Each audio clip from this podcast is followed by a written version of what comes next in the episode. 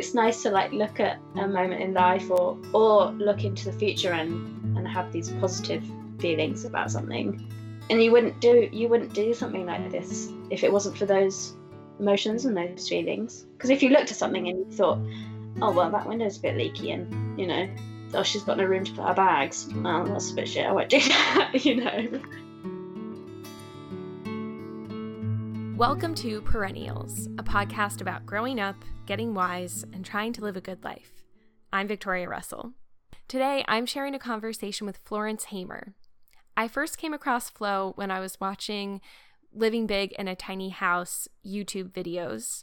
It's a series where the host, uh, Bryce Langston, travels around the world and visits people's tiny homes and gets a tour and talks to them about how they built it and what it means to them. And I had watched a lot of these videos by the time I came to Flo's. It was in the beginning of, of when the pandemic really hit the US, and I found these videos very comforting and kind of like a nice escape. So I'd watched a lot of them, and Flo's really stuck out to me. There was something about her that was so warm and authentic, and her house reflected that. Her house is beautiful, and she clearly built it so carefully and lovingly and with such intention and such craftsmanship. And it also feels very practical and personalized and like really lived in. It's not just something to Instagram or to be aesthetically pleasing. It's it's really a home. And I think it also stood out to me because, you know, Flo is just a couple years younger than me and it was really cool to see a young woman like her like doing woodworking, building her own home, living off grid. It was just really inspiring all around and I was so excited to actually get to talk to Flo. She has such a lovely spirit and I really admire her sense of presence and attention and intention. I think she's really an artist and like a born maker who has lovingly crafted her life just like she has lovingly crafted her home and you know the the wooden spoons and bowls that she makes and I'm very inspired by Flo. I loved this conversation. I highly recommend that you check her out on Instagram. You can go to at Flo's Tiny House to see lots of photos of her house. You can go to at Flo Hamer to see her wooden wares and please watch her video on YouTube Living Big in a Tiny House, Florence Hamer. It will be such a comfort and a balm on your soul in this time. Um, and I think it'll really actually inform the conversation that she and I had. This conversation really inspired me to slow down a little bit, to pay attention to my home and like what I'm bringing into it and how I'm how I'm living in it and I hope it inspires you in the same way. Enjoy and take care.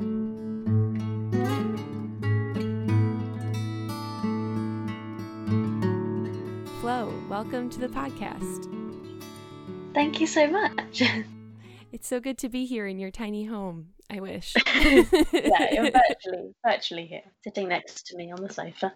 I really wish. I feel like now more than ever I've been watching so many videos tours of people's tiny homes and just beautiful homes in general, especially ones that are in like quiet like parts of the country or like more remote areas and I'm just like oh my gosh, I want to be there. yeah. It's funny, isn't it? The kind of, I, am sure there's a little pocket of YouTube that has just had a big spike yeah. of kind of beautiful, relaxing videos of like countryside scenes. Yep. I've been watching things like that, even though I live in the beautiful countryside. yeah. it's that kind of like escape, isn't it? To just. And I feel like it's an interesting time to just be thinking about our homes and like our concept of home and what's important to us in our home. Um, and so I was actually just kind of curious about what your childhood home was like, or maybe it's homes. I think in the Living Big in a Tiny House video, you said that you had always dreamed of building your own home. So I was just curious about the home that you came from. We lived um, quite like not in a city. We lived out in the countryside, but you know, not not super remote, and it was yeah, lots of lots of towns and things. And we had I was really lucky because my um, my dad's a, a forester, so he he always says that he only married my mother because um, she owned a big thing of big woodland, which I'm sure isn't true. But um, so we had this, yeah, we lived in this beautiful place where um, there was a nice bit of woodland and um, lots of fields and things that my parents owned. So we had lots of outdoor space, which I think I didn't appreciate at the time when I was younger, but I you know I appreciate it so much when I go back now. They still live there, um, and I I lived there my my whole um, life until I moved out. So I lived there with just the four of us as my brother and, and my parents. Um, and yeah, I think me and my brother definitely could have could have appreciated the outdoors a bit more. Um, but it's nice to come back to it now in life. Like I've kind of I think I came back. I almost do what my dad does now in a way, and I think that's a nice thing that I've kind of come to in my own off my own back.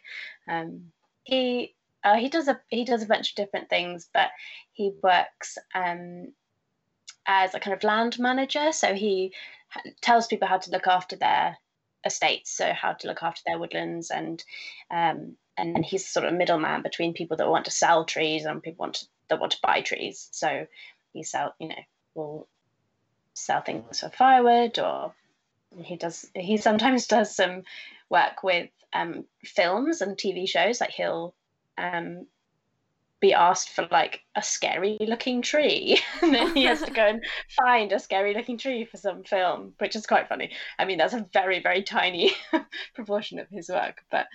Um, yeah, that's so he does funny. lots of different things, but everything anything to do with wood, basically, right. he's he's your man.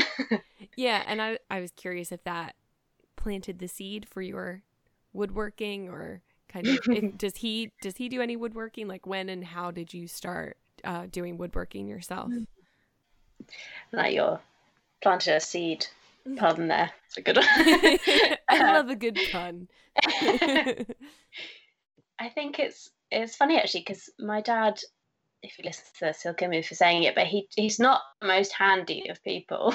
um, like I mean, he is, but not in a kind of. He doesn't do woodworking in the way that I do it at all. Um, he, and I don't know if that's something that he might come to later in life as he retires, maybe, but he's too busy to do that sort of thing now, um, which I think is a shame because he'd be really good at it. But um, yeah, it's funny. I think my love of trees and my love of the outdoors definitely came from my parents. But I kind of, I think the first thing that got me into woodworking was when I was at university, and I lived with, um, I lived in a house with five. It was five boys and me, which was really, it was it was a really fun house, and a lot of the guys I lived with started doing spoon carving, which I remember thinking was just like so random at the mm-hmm. time.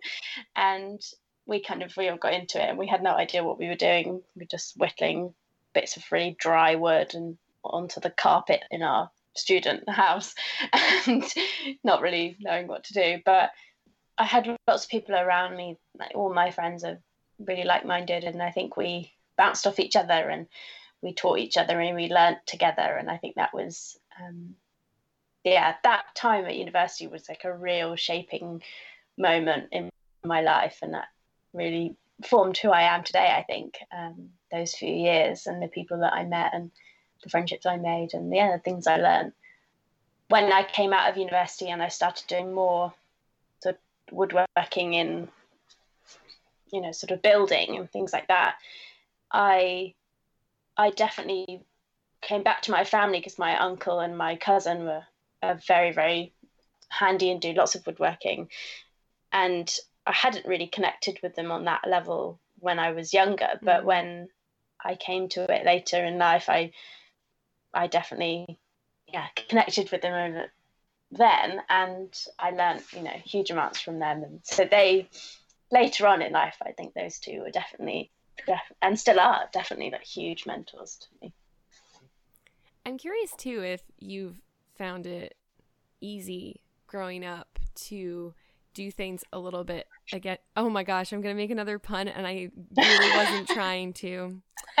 Against the grain. um, like, like you mentioned, um, living in a house with five guys, right? And um, and even just I don't know of a lot of women who are woodworkers or who go into woodworking. Mm. Um, and also just choosing to live in a tiny house and to build your own home at, especially at such a young age. Like, I'm curious if that's something mm-hmm. that just kind of going your own way and um, doing your own thing, if that's been something that has come easily to you or, yeah. I don't think I really kind of found my people until I went to university. And so before that, I always felt like I was a bit different and I was interested in different things. And I kind of I hate the expression, but I was I was always a bit alternative. I think, which mm. I really cringy saying that, but I think I can't because I went to an arts university, and I think when I moved there and that it was down in Cornwall and in the future like beautiful countryside and beaches and lots of like met lots of outdoorsy people and I think I it was a real change from like how I'd grown up throughout my school life. So it everything started to click when I kind of started to meet people that were similar to me.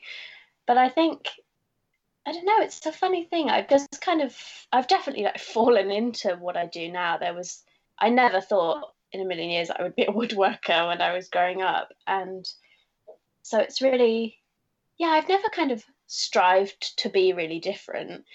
I don't think I am very different. I think lots of people say that to me, and it's I don't I don't know. I I feel like I know lots of lots of young women that would you know that have the potential to be doing what I do, but maybe just haven't taken the plunge.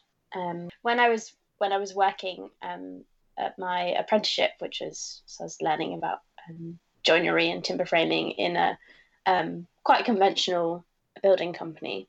We did traditional building, so that's the um, so we were working with like you know beautiful oak timber framing and things, but it was a quite a conventional business structure, as it were.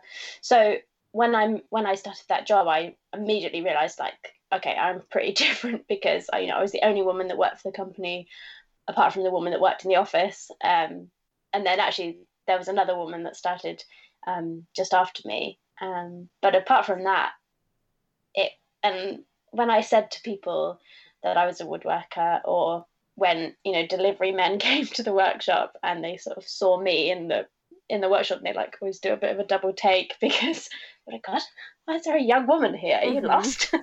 you know, so it's it's funny. Like I I just kind of, but I've just started fallen into it. I think, and it it just yeah, it fits somehow. A lot of people that I talk to for the podcast talk about kind of falling into whatever they are doing now. Mm. There aren't a lot of people that are like, I knew from five years old that I was going to do this thing. And I actually think that's yeah. freeing because a lot of people are no matter what their age is, are like, I don't know what I want to be when I grow up still, you know?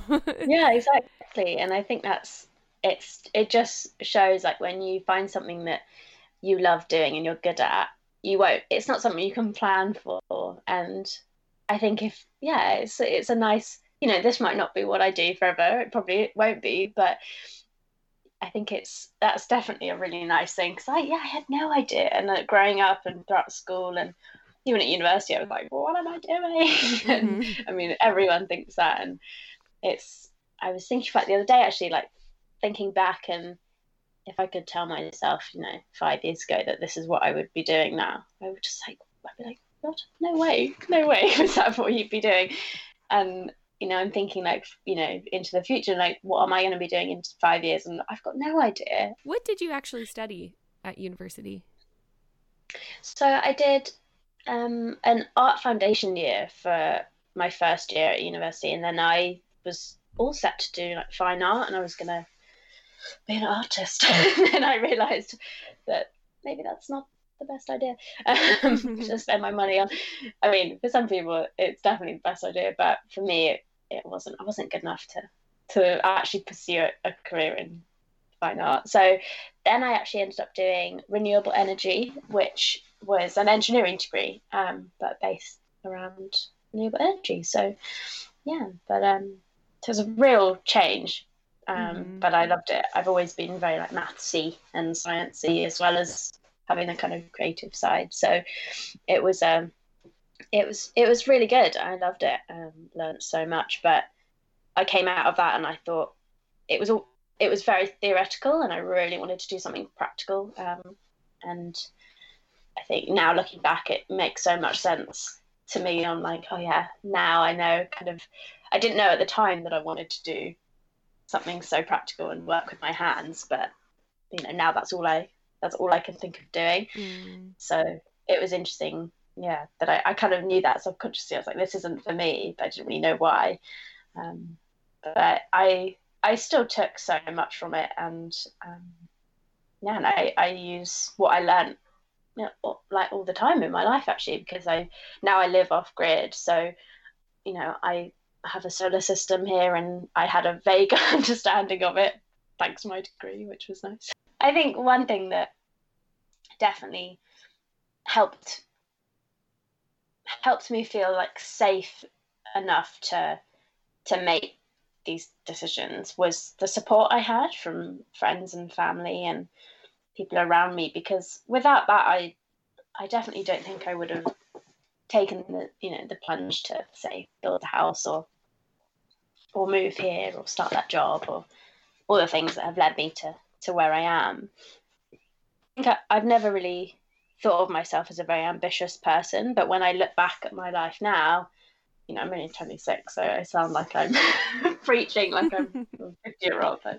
But I feel like I feel like maybe you know maybe I'm more ambitious than I give myself credit for, mm. and um, yeah, but it's not. It's never been a kind of solo thing. Like I've never like struggled on on my own to achieve my dreams, and you know because I had so much help and so much support and that's something that I've been very lucky that I had, and you know, not everyone has that, but I think it's always out there if people look for it and if people ask for help. I think people are often a bit, you know, afraid to ask for help and think that you have to struggle on on your own to achieve something. And I thought that a lot, you know, when I started the project of the house, was so in my mind, I was like, oh, I'm just to do it on my own because I thought I could. And then actually, I asked for help because I needed it. And I had so much support, and that, you know, so it's funny having these conversations. And I wish that all of the people that helped me get to where I am could be here and have this conversation as well, because it's not just me um, at all. But yeah.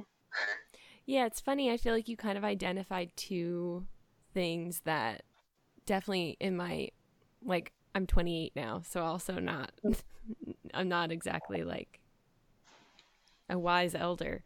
Um, but definitely like when I first graduated from college and was like 22, 23, I thought I thought, yeah, like maybe I'm not ambitious, but but probably thinking of the definition of ambitious that I just see a lot in the culture, which isn't necessarily my version of the ambition. Like I don't necessarily want to strive for like what ambitious means in in popular mm-hmm. culture or like in a narrow definition of ambitious, I guess, or what you should be ambitious about.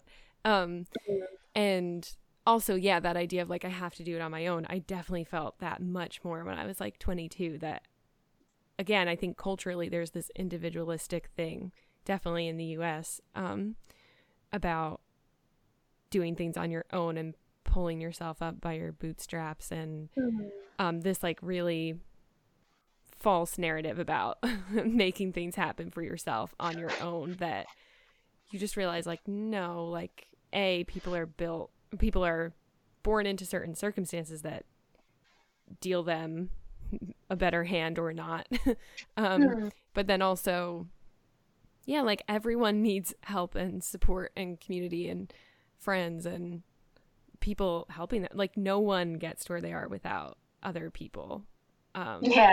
I mean, just I think that's a, it's a funny thing, isn't it? Like when you, I mean, I found a lot of this kind of feeling of imposter syndrome, like oh, I don't, you know, it's not that special what I've done, or you know, when people say to me that it is, because I'm like, yeah, but it wasn't just me; it was everybody. But then that's exactly right. It's like, well, no one, no one does anything on their own because life is about community and life is about doing things together, and you know. And even if someone nice like, even if someone physically built their tiny house like by themselves, which I don't know. I've never heard someone say like from start to finish, I did this alone. Like pretty much everyone, yeah. even if they're like, well, I had help for about a week or two and then I finished it by myself for the course of a long time or whatever. Like mm. there were undoubtedly people that helped them get to that skill level and knowledge level where they could do that. So there's still a legion yeah. of people behind them that got them there, you know, even when yeah. someone executes something. Um, alone, seemingly. Yeah. It's really nice to hear you acknowledge that too. Um, especially because the yeah. the tiny house thing can seem kind of like, um, if you're not living like in a little community of tiny housers or something, there's something a little bit like. It seems like you you have to be a pretty strong individual, but but underneath that and around you, that doesn't mean you don't have your community of people, right? Yeah, definitely. I think it's, I mean, yeah, I mean, now I live completely on my own in a very rural area. And, but that's actually not something I ever thought I would want to do or would be able to do. I thought, oh, I'd never be able, I don't want to live on my own and, you know, mm. get lonely and these things. And actually, when I realized that what I was sort of planning for and building for myself as a lifestyle and a home, I realized something that oh, this means I will have to live on my own. I will have to live somewhere rural. And no, I hadn't, or I hadn't necessarily thought that was something that I would want to do. And then actually, it's been, it's been amazing, and I love living on my own. And I mean, the kind of tiny house movement, you know, if you want to call it that, I kind of hate that phrase, but mm-hmm. it's it is all about that community because, and it's not it's not a new thing. Like people have people haven't just started living in little things on wheels. like you know the kind of traveler communities in this country go back you know so so many years, and it's it's always been about community, and that's something that we've lost in in modern day life is that community of living yeah living you know solo lives, but within a, a broader community and helping each other and and yeah, I think I get so I get personally so much from from community and from the people in my life um, that even though I live on my own right now and you know especially right now during the lockdown I've you know I went to the shop this morning but I hadn't seen anyone in a week before yeah. this morning and it's even though I have that and that's how I'm living right now, I have such a huge sense of community of people that I, you know, have all, you know, it's kind of horrible all on the internet, but mm. which is weird, but it's it's also great. It's and it's and what I hope to kind of add to that is I want I want to help people get to achieve the dream that I managed somehow to achieve. Like, I still don't really know how I did it. It's all, it's crazy, but it's really, you know, and I, yeah, as we said, I wouldn't be here. I wouldn't have this home if it wasn't for everyone that helped me. And I just want to pass that on and help help other people because it's, yeah, it's great. I heard you mention in the um, living big in a tiny house video and in the podcast episode, and I'll I'll I'll like put links um in the show notes to those things. Um mm. I heard you say that you lived in a few vans before you built your tiny home. And you just kind of casually were like, "Yeah, I lived in a few vans." and um, I was curious, like, how that came about. Were you living on your own? Um, and yeah, just what mm. how those things came about. um, yeah, it's funny because I did probably just mention them quite casually, but it wasn't. I've never lived in in a van for kind of more than, um, I think six months was the longest time. So it to me it felt like I can't say like, oh yeah, I've lived in a van because you know it was more just like I was traveling in a van. Mm-hmm. But I mean, I've spent a lot of time living in a living in a van, I guess. So yeah, I can say that. But um, so a couple of different couple of different mo- moments in my life, I've done that. The first was um, one summer I got a job working down um, on the Gower, which is a little peninsula um, southwest Wales here in the UK, and I it was it was only a kind of two two and a half month job or something. Um, and I had a little van that I was using for little surf trips and things while I was at uni- university, and then um, decked that out a bit more and moved down and lived lived on the Gower in that while I did this job. So that was my first kind of entry into um, into that kind of way of living, which was which was great fun, and that was, that was just me on my own. But yeah, it was only for a few months, but it's a great it was a great little um, experience. And then the the longest I've done it was in Australia. I went traveling um, there for just over six months, and um, yeah, I flew into Sydney and I bought a van, and then I drove up the east coast um, on my own and lived in lived in my little Toyota, which was really good fun. So that was yeah, it was it was a very cool experience. How did people react to you saying like, "Oh, I took this job and I'm just going to live in my van," or like, "I'm going to travel around Australia for a few months in a van." Like, were people mm. supportive? I feel like especially for younger people and for young women, like there's often this like, "Oh my gosh, that's not safe." At least like mm. here, I think that would be the reaction, or just like, "Huh." I'm curious how people reacted to you doing that. think people, I mean, in general, everyone was super supportive and even jealous a lot, you know, of mm. my friends and family. Like, oh, I wish I could do that. But there was definitely, I think, probably my mother was the was mm-hmm. the most like, oh, it's not safe. What are you doing? But you know, I think it was. No, I think everyone was really supportive, and there was never. There was a couple of moments when I was traveling in Australia where you know, I was parked in a car park somewhere by a beach, and some, you know, I had a couple of moments where like there were some people around that um, didn't make me feel incredibly safe, but you know, nothing ever happened. I was very sensible about, you know, where I went and who I spoke to, and I think, I, I think, yeah, that's definitely a kind of global sort of generalization like it's not safe for a woman to travel on her own and yes, definitely in some places in the world it's not safe. Um, but I that was one of the main reasons I I wanted to do a I wanted to go traveling on my own. This was after university, and I'd had a really horrible breakup. I wanted to go and travel somewhere and do something just for me and on my own. And I wanted to go surfing a lot, so I was thinking about where I could go. And I, but I was, I was, I was definitely scared about that, about going somewhere on my own and not, you know, was like, oh, what if it's not safe? And I had those thoughts, but then I chose Australia because I had a few connections dotted about the country that I knew who were out there already, and then it has amazing surf on the east coast, and it's you know English speaking and relatively safe. So I picked that for one. For that was one of those reasons, um, and it was. It was. It was. Yeah, it was wicked. That's really cool.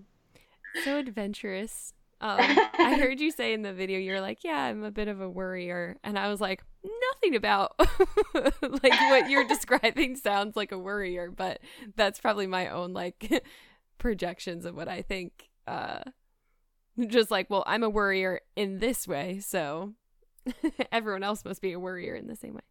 Yeah, I think it's, that's funny actually, because I always say that about myself and I really feel like I am a massive warrior. I know I am, but maybe it's on the kind of smaller scale things. I think at times in my life it's like really changed as well. I've had, you know, moments where I just have jumped into something and I haven't worried about it. And then, you know, but then I, I went to Australia and I spent a lot of time worrying when I was there. Mm. Oh, what's that funny noise coming from my van? And oh, who's that creepy guy in the car park?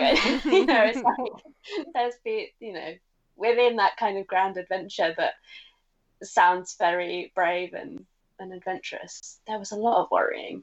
So I think, yeah, but that's nice to hear because I think um, a lot of people are like, oh, I'll do that thing when I'm the type of person who won't worry anymore.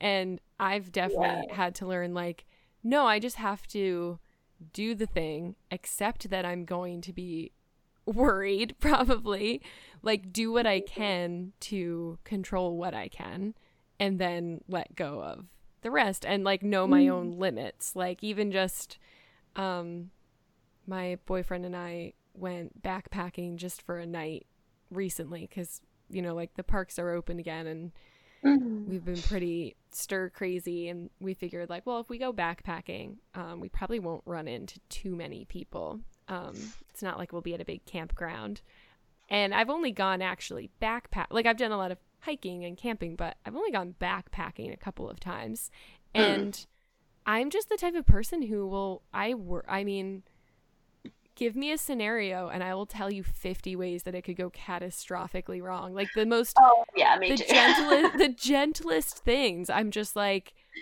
and and to, and like to be in the middle of a pandemic um so I but I just have to be like okay, I have to be realistic about like what are my limits? Like maybe maybe I don't backpack 10 miles into the wilderness, but maybe I backpack two miles in, you know? Mm-hmm. and maybe I don't do it for three nights right now, but maybe I do it for one night right now. And like accept that during during the trip, I am still going to have those worried moments and it doesn't mm-hmm.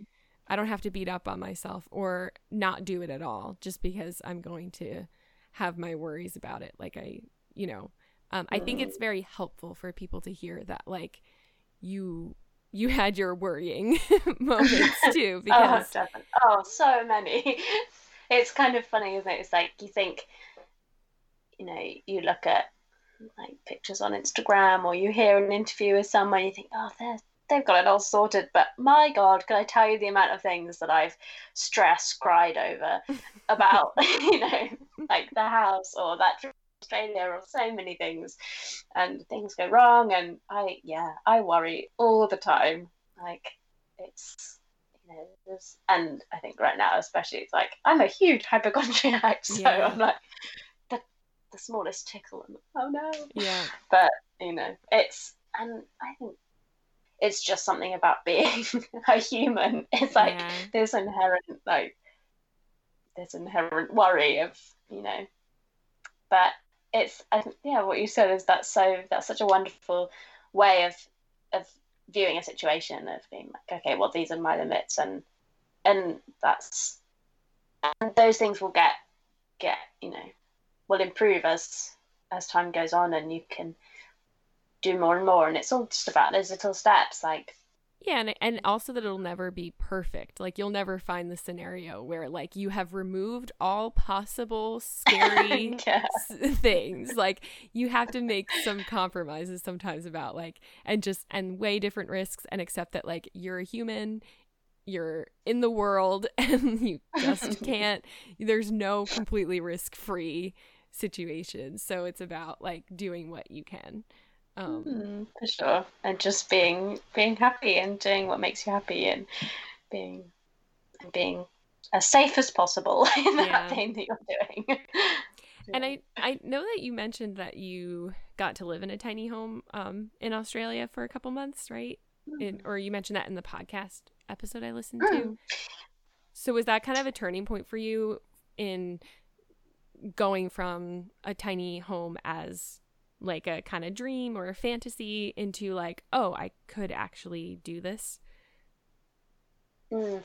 I, yeah, so I lived with, when I, yeah, when I was traveling, I started dating someone who, who had a tiny house that he built. And I, I yeah, I spent a, a couple of months living with him towards the end of my trip. And it was, it was amazing. It was, it was such a, I mean, it's that classic like travel romance story. Eat, pray, love. I fell in love with them and I lived in that beautiful tiny house. And, you know, we ate avocados all the time. it's like you couldn't you couldn't have made it up. But it was, yeah, it was a wonderful experience. And living in, I kind of always thought about. I mean, I hadn't even thought about it, a tiny house as the kind of the tiny house movement sees it. I just I always knew that I would build a home for myself of some sort. And I hadn't had this grand plan or this grand dream of building a tiny house. I just, I didn't even know what I was going to do when I got back from Australia. I thought, oh, I'll probably carry on carving the odd spoon. But, you know, I hadn't really thought like that I'd, you know, jump into woodworking and do all this stuff. And it hadn't, yes, said it hadn't been a, a proper dream. And then I was living in it and I just, I just loved our life. I loved how we were living and that was partly because of the house, but it was also lots of other there was lots of other aspects to it that I loved that you know I couldn't have like replicated again. But I came home and I the real plunge for me was like I lo- was looking at flats in Bristol and house shares and things because I was planning on moving to Bristol when I got back, and I just all the places I looked at, I just nothing grabbed me. I wasn't like inspired by any of these places, and they were expensive, and I couldn't really afford them. And you know, I just thought, hang on, this isn't this isn't really what I want to do. And the reason I planned to move to Bristol was because a lot of my friends had moved, and actually that was the only reason right there in my life that I was thinking about doing it because I thought, oh, what else am I going to do? I'll just do what everyone else is doing. I'll move to Bristol, which is which and I suddenly realized I caught myself and I was like, hang on, I don't actually want to do this. I don't want to live in a city. I don't want to live in a house share again. I'd lived, uh, you know, throughout uni in lots of houses with lots of people, which was great, but I didn't want to do that again right then in my life. And just had a bit of a moment where I was like, oh, actually, maybe I could kind of recreate in a way, have my own version of that life that I was living in Australia. Because was like, maybe I maybe I can do it. And then it kind of came from there, really. But it wasn't some grand kind of big threw my hands up and I was like, I'm not joining a rat race. You know, it wasn't like a big kind of planned thing of like, I'm gonna go live in a shed in the middle of nowhere. It was just it's just all come like really slowly and trickled down throughout my life and now I live in a shed in a shed in the middle of nowhere. you know. And um you mentioned also in the video like that you have a lot of freedom and independence in living the way that you do. And it's funny because i feel like right after college well i had a lot of student loan debt um, which i think the average in the us right now is like 35000 that people are graduating with um, in, U- in us dollars. Um, and so, like, the idea of, I mean, a lot of us like live, live in our parents' homes for, if we're lucky and are able to, uh, for a long time. So, like, I didn't even move out of my parents' house until I was 27 um and like owning my own home i didn't couldn't even fathom it because of yeah. the idea of like a mortgage or something um but so i could see how like I mean, yeah, the idea of having your own home and not uh, having a giant mortgage is.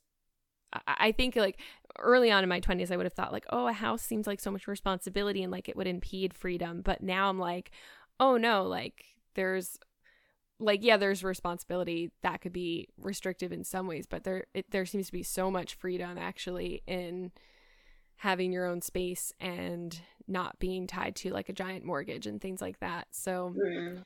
the freedom of having a house that's I mean movable and the way that it you know the way that I live it means that I can live in in a, a place that I wouldn't necessarily be able to buy a house or buy some land or whatever that's and that a kind of those both things of having that freedom to do that and also I mean, you couldn't live in a. T- I mean, people do live in tiny houses in cities, but I wouldn't want to do that. But being close to nature and being able to live out in a rural area was was probably more the push for me and just being able to live I wanted to live a life that was just you know I just I want to just like tread lightly on the earth I don't want to you know I've realized in the last few years what makes me happy and what and how I like to live and that's it sounds really sort of lame but I like living quite a quiet life and I like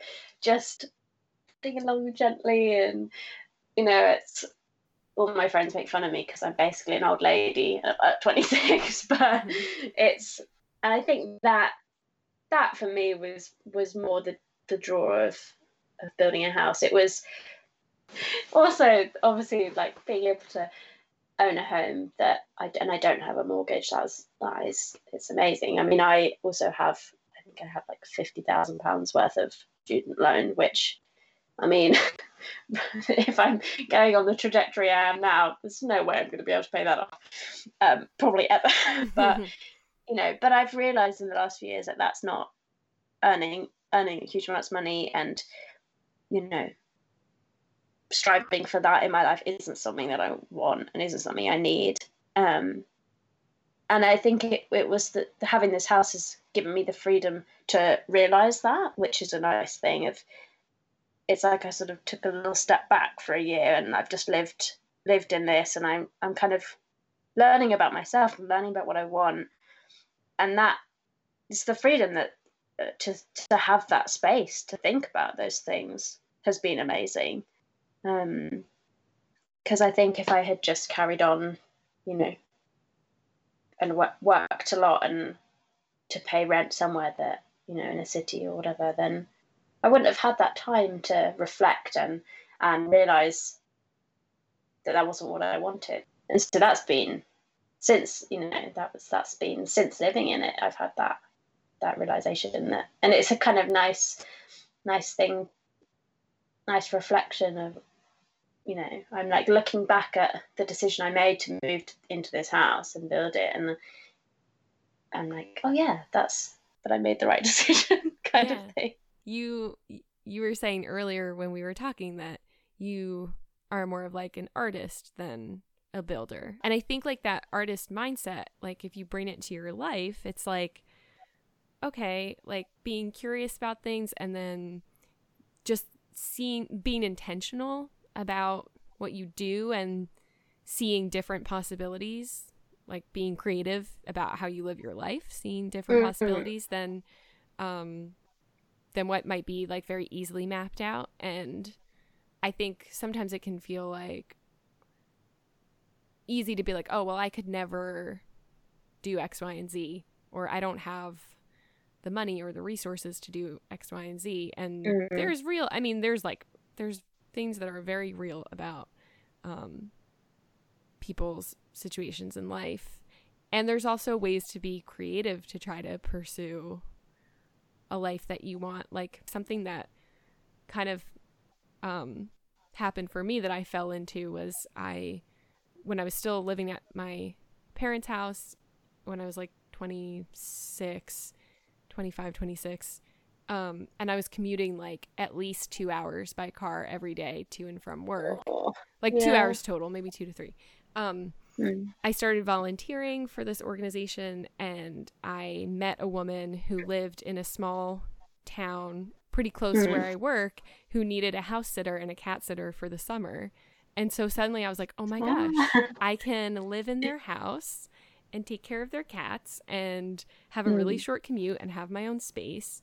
Um, and suddenly I was like, okay, so there are like other ways to do things than other than just like I need to like be able to pay for my own apartment and it's so expensive around here. Yeah. I can't do that. Okay, that's it.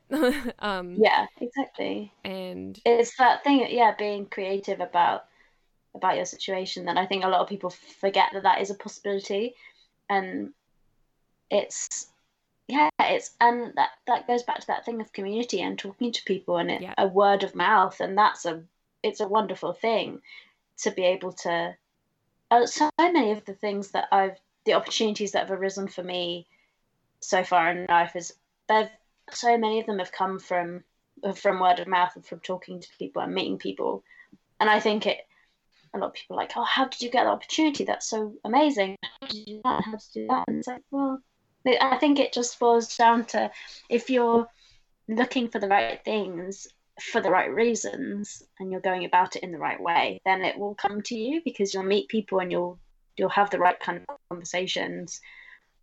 And yeah, that's that thing of I mean, a lot of it is maybe luck and you know, fate if you want to think of it in that way, but that's yeah. That's cool as the cat. How was the cat? oh, ha- did you say how was the cat? Yeah, was it a good cat? there were two cats. They were very poorly oh behaved, oh and oh, no. um, they the first night like opened the bedroom door and I woke up with like this face upside down on like over my head. um, uh they were pretty poorly behaved. I had to clean up a lot of messes, but it was.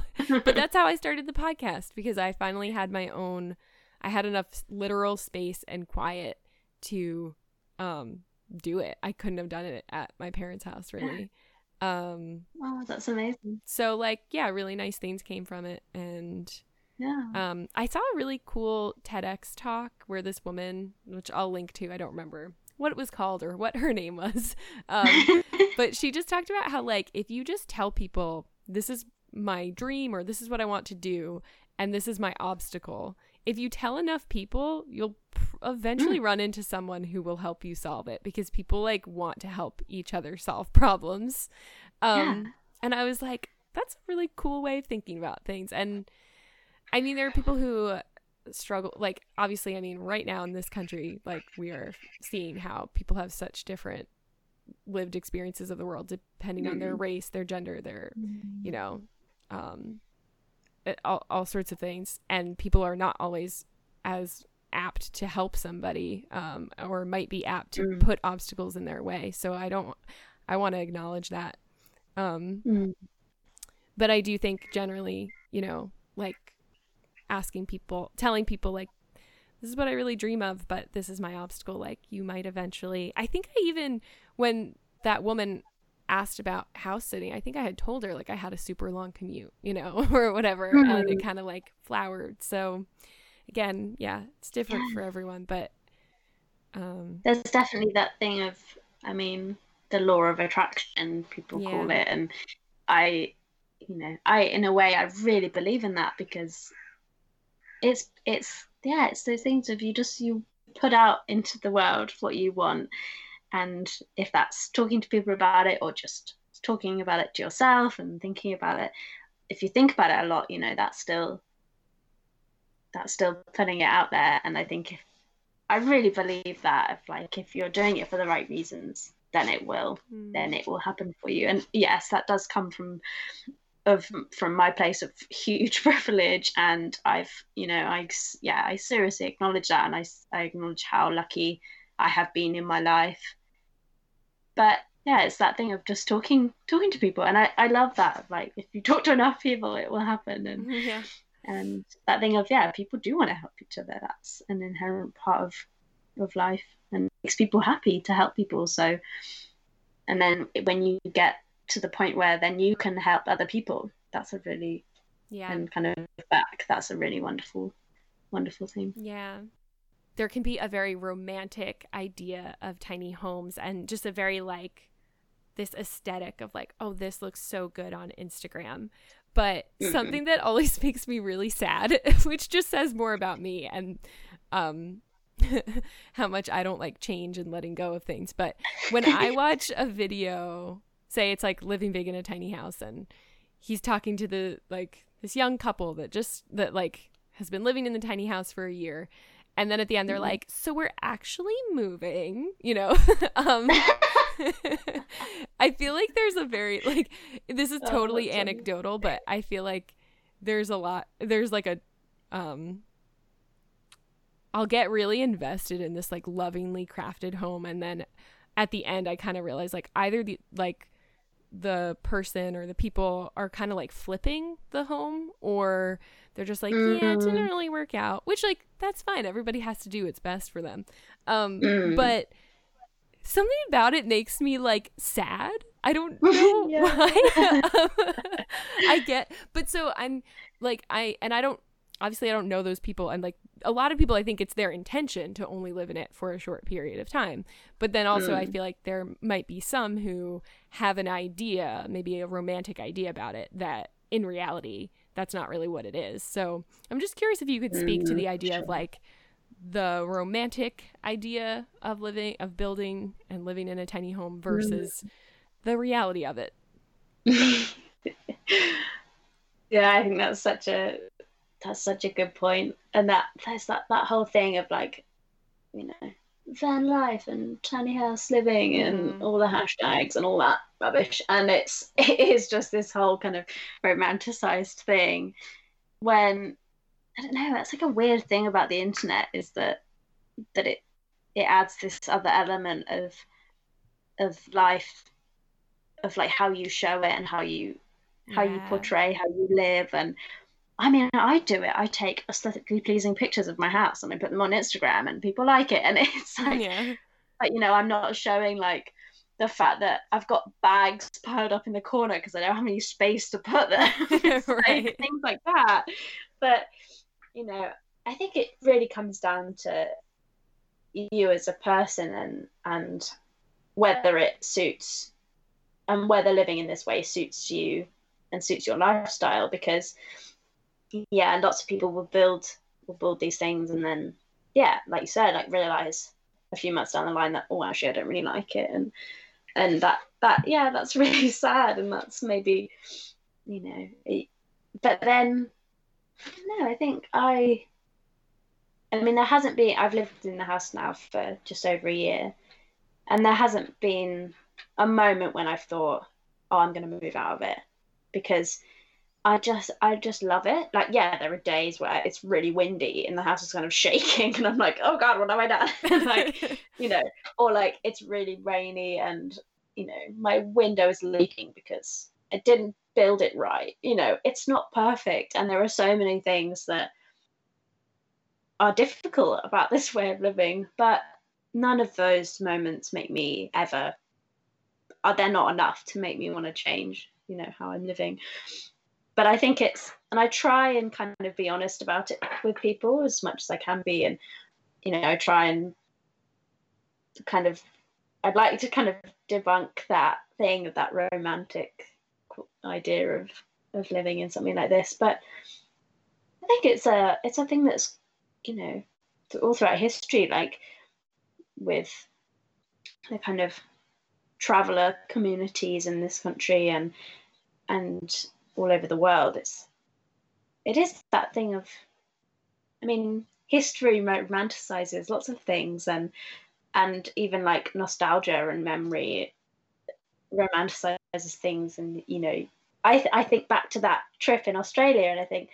Oh, it was so amazing, and it was so romantic, and you know, and I was surfing all the time. And in reality, you know, I can remember like there was a day where my van was like it was like on its last legs and I had to sleep on a hill so that I could start it again in the morning by like rolling it down the hill because the engine was like so broken.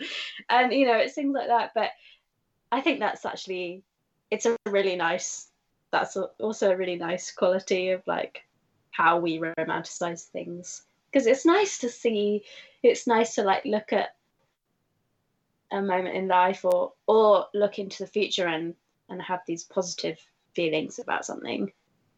And you wouldn't do you wouldn't do something like this if it wasn't for those emotions and those feelings. Because right. if you looked at something and you thought oh well that window's a bit leaky and you know oh she's got no room to put her bags. Well that's a bit shit i won't do that you know? Yeah. Yeah it's it can be paralyzing if you're only thinking about the things that could and will probably go wrong. Yeah. Yeah. But i'm glad that you mentioned that about like having bags in the corner and like taking the photo of the you know neat corner because oh yeah definitely. I was just talking to so someone silly. i was talking to someone about how like there's something about like especially being like instagram right now and like we all do it. Like if you have an instagram you do that um because yeah. It, but it's so tricky because it kind of like it tricks you into thinking you are seeing into someone's home and their most private inner life, even whatever thoughts or feelings they're sharing about something like i'm just gonna be really vulnerable today like things aren't perfect you know like i chipped yeah. my nail polish and i spilled my coffee like my life isn't perfect you know and and even that is like romanticizing exactly even that's like okay did you yell at someone that you love today and say something you really regret and that if other yeah. people heard like you fear they would think you were a terrible person like mm-hmm. but we're not sharing that stuff because also like we every human has a right to privacy and like you don't owe actually your deepest messiest most painful stuff to anyone mm.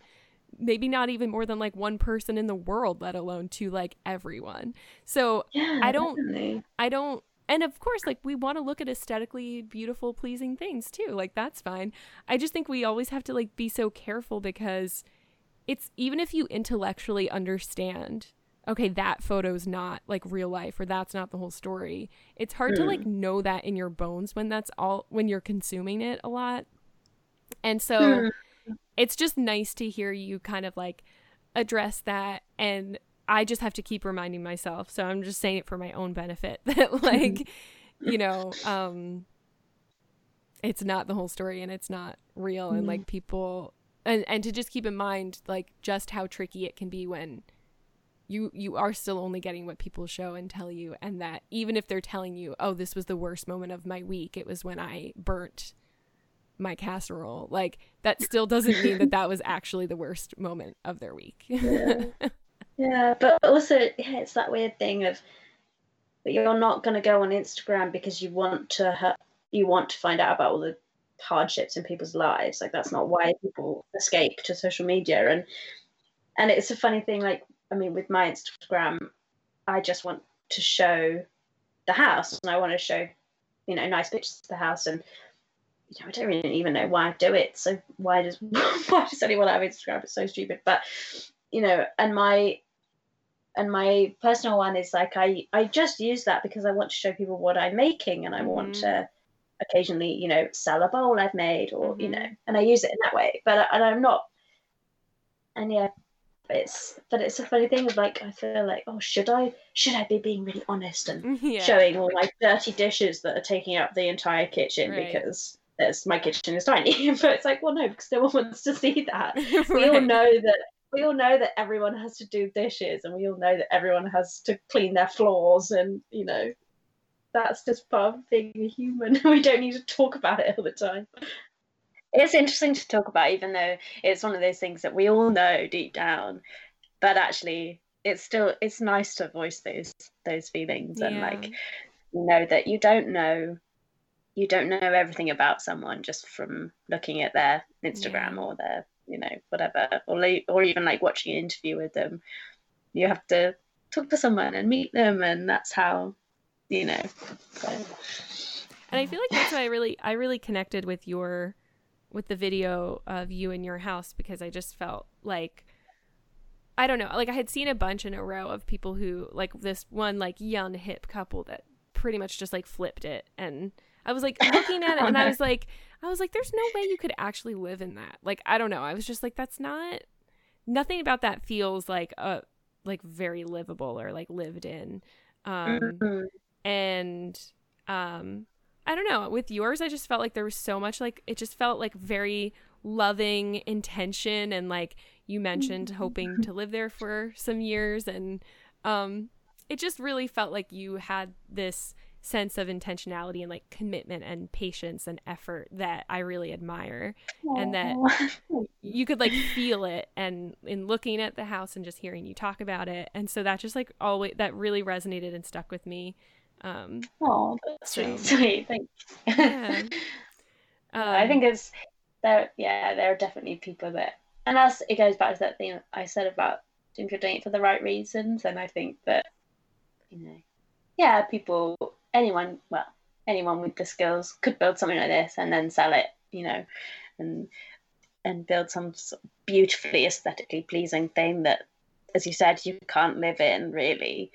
Um, but that's yes, I love making my house look aesthetically pleasing in certain angles and certain corners. And you know for that interview i cleaned the house for like days to make yeah. it look like the best it could possibly look. But you know even after that in reality there's still there's things everywhere and things on the shelves and it, it definitely is lived in. And i think that's yeah i think lots lots of people that's why maybe lots of people have liked liked finding my house, which is really nice. That brings me so much joy knowing that um, it brings other people joy. That makes me really happy. Yeah, and I could definitely feel that for you. Like, yes, there's the beauty of it, but there's also like the lifestyle that it enables. And I just wanted to ask you a little bit about mm-hmm. like the the fact that you live off grid and you said you kind of want to tread lightly on the earth and that also is like very countercultural for me growing up in suburban New Jersey I just grew up with using a lot of paper plates and plastic utensils and mm. going through drive-throughs and being able to like be at midnight be like eh, I want a milkshake I'm going to go to the convenience store real quick and mm. um I'm just mm. curious to hear a little bit of your thoughts on like I know you repurpose a lot of materials to build the home and like that's important to you so just wanted to mm. hear your reflections on like trying to live sustainably or and to tread lightly yeah, I think I don't know, it's something that's always come quite naturally to me, definitely of living this way. And it just it just makes it makes sense to me. I don't know I wouldn't think to, you know, live in any other way. I don't it's a funny thing. I, I don't know if that's how I'm trying to think like if that's how I was brought up, but you know, my parents weren't particularly, you know, like eco-friendly and you know they weren't buying you know paper plates all the time and using disposable things but they weren't. It wasn't something that was like drilled into me as a child but it's just something that i've always done because it's made sense. But it, that that yeah might just be you know from the people i've i spend time with and and the places i've lived maybe and maybe it's something about yeah living always living in rural places. Like I've never lived in a city, and that's definitely something that it's it's that ease of living in in a consumerist way. I don't know if that's you know mm-hmm. if that makes sense, but it's yeah, living in a city lends itself to living that kind of lifestyle of because of because of the ease of it. Whereas when you live somewhere kind of rural, it doesn't that lifestyle just doesn't fit in this context. So you you can't live in that wasteful way because, I mean, for me, I have to drive like twenty minutes to the nearest shop. So I don't want to, you know, even when there's not a global pandemic mm-hmm. happening, I don't want to go to the shop all the time because it's a, you know, it's a long car journey, and so where you live definitely has an impact mm. on that. And but I think it's, I don't know, it just it just fits to me somehow and like my I think also something about living in the house has has made me realize how much how much like resources I use, how much electricity I use, and how much water and things like that, which is it's not as easy apparent when you live in a conventional house, say. Um, but just yeah, so knowing that all my electricity comes from the sun, a makes me way more grateful when it's a sunny day and I can like, you know, have a smoothie or like do mm-hmm. some sewing with my sewing machine because I'm like, yeah, I can, I have power. But so it, it makes me grateful for every every time I charge my phone, I feel grateful, which is a really nice mm. thing to feel. And I think that's something that I don't think many people would have that same feeling. And also, it's the fact that I'm grateful because I know how difficult it was to like, you know, get the solar panels, how difficult it was to afford to do that, and how difficult it was to install them all, even though I didn't do it, I had my friend do it. But, you know, it's all the things that have led to me being able to just charge my phone like that on a sunny day. And it's, that's, it's, yeah, it just brings so much more depth to everyday things, which I don't think people often think about. So it's really, it's that's a really nice element to it, I think. But Yeah, that's really beautiful. And I feel like um it reminds me in the movie Lady Bird. Did you see Lady Bird by any chance? Oh, I love that film. Oh, Oh, it's good. so good.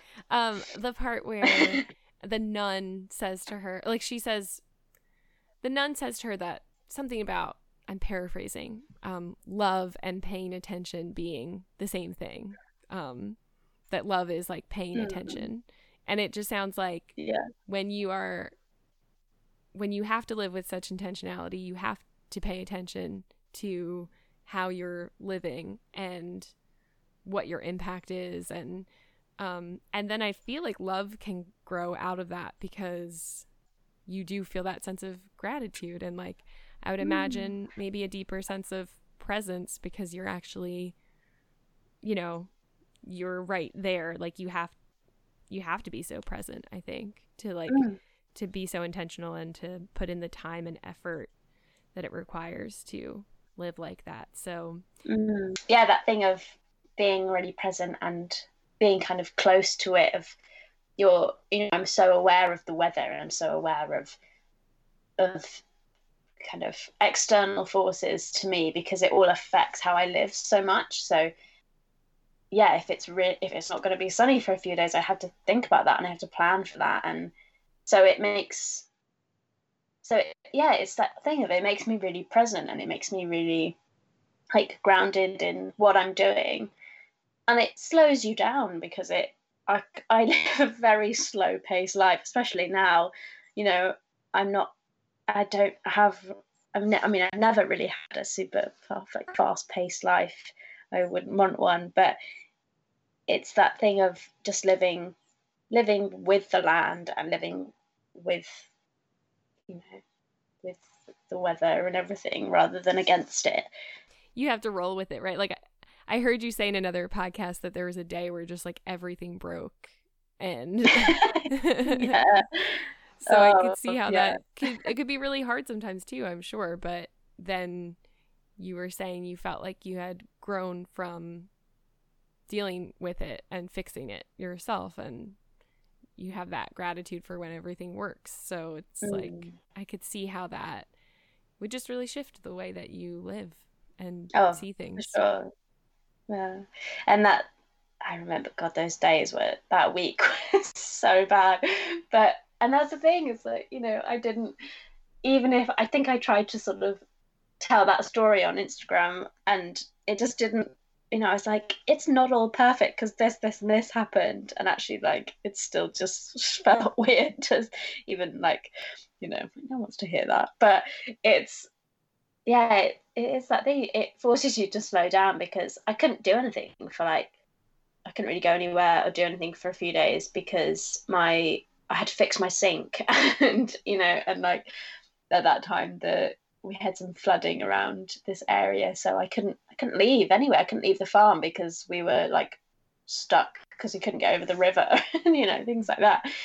But it's it just you know it it just makes you realize like you're not we're not this kind of we're very vulnerable to lots of things. And i think people is i mean this is generalizing hugely and i'm sure like people don't all think this but it's easy to think that oh i'm i'm invincible and I, i'm not affected by you know by nature. And actually when you live in a in the way that i do anyway you really are affected by it. And i think that that's something that i think in general as a planet we need to realize more and more and people need to start living more like this because it makes you realize you need to live with the earth rather than against it and you need to tread lightly and i you know we're not treading lightly and i think that's Mm. because because people don't realize that we have to um yeah yeah and then we we need systems that support that right like there's so many things that feed into people so many systems that i think kind of set people up to struggle to live in a way that they actually would want to um Mm. Yeah which is a whole other conversation. But yeah. I do have one last question that i try Yeah, to always end with if you don't mind my asking. yeah. um, which is what's something that you're learning about or growing into lately? And it could be completely unrelated to anything we've talked about. I think, I mean, right now I'm really, I'm thinking a lot about the future and I'm trying to sort of plan plan ahead a little bit while I've got this time and space to think about these things, which is a luxury in a way. But and I'm yeah, I'm thinking a lot about what I want in life and what I you know where I want to live and what I want to do and um right now a lot of it is realizing that I'm I'm doing a lot of the things that I I just want to keep doing what I'm doing, which is a really nice feeling because I'm like, oh wow, I'm, i made some good decisions and I'm doing good things that make me happy. So that's a nice thing. But there's lots of lots of things I've realized that I need in my life that I don't have, and that's one of them is that sense of community around me um, in person. um, so that's something that I'm really I've learned about myself recently, and um, and something that I'm making steps towards. Um, and yeah, thinking about big things like buying land and you know those sort of things, which are kind of exciting little plans, little things that are percolating away in my brain. But um, yeah, and I'm also what's something more practical. I'm starting to learn how to make chairs, so that's exciting. Ooh, that is exciting. yeah, I just made my my first chair ever, which is which was a real learning experience. So that's something that you know I've been doing. Did yesterday. And, yeah. that's very cool. Are you and are you? Do you feel like you will be staying in your tiny home for a while? Not to set you up with like I was just like I get so disappointed in people when they leave them. Imagine if now I'm like, actually I'm gonna sell it. I'm actually in the process like, of moving. yeah. It's funny you should ask because actually no, I um yeah I'm like looking around now and I'm just like I could I I couldn't leave anytime soon. I think yeah I don't know I right now it just it really fits and it's it's wonderful and I feel really really lucky and happy to be to be able to live here. Um, and I I'll probably move soon like move location but um, I'm gonna definitely stay in the house if I as for as long as I can. Yeah. Wonderful. Yeah. I'm I'm glad to hear that yeah that things are going well in a lot of important ways, regardless yeah. of everything else right now. yeah, the little things that are keeping me happy, and it's yeah, I'm very lucky. and also, since we mentioned Instagram, not that I said glowing things, but where can people find you? if you want to see lots of aesthetically unreal pictures, no, it's all definitely real. But um, so I've got two Instagrams. My I've got Flo's Tiny House, which is mainly just for the house, and then um, Flo Hamer, which is my which is my name, and that's where I put more of my woodworking stuff. So. Awesome.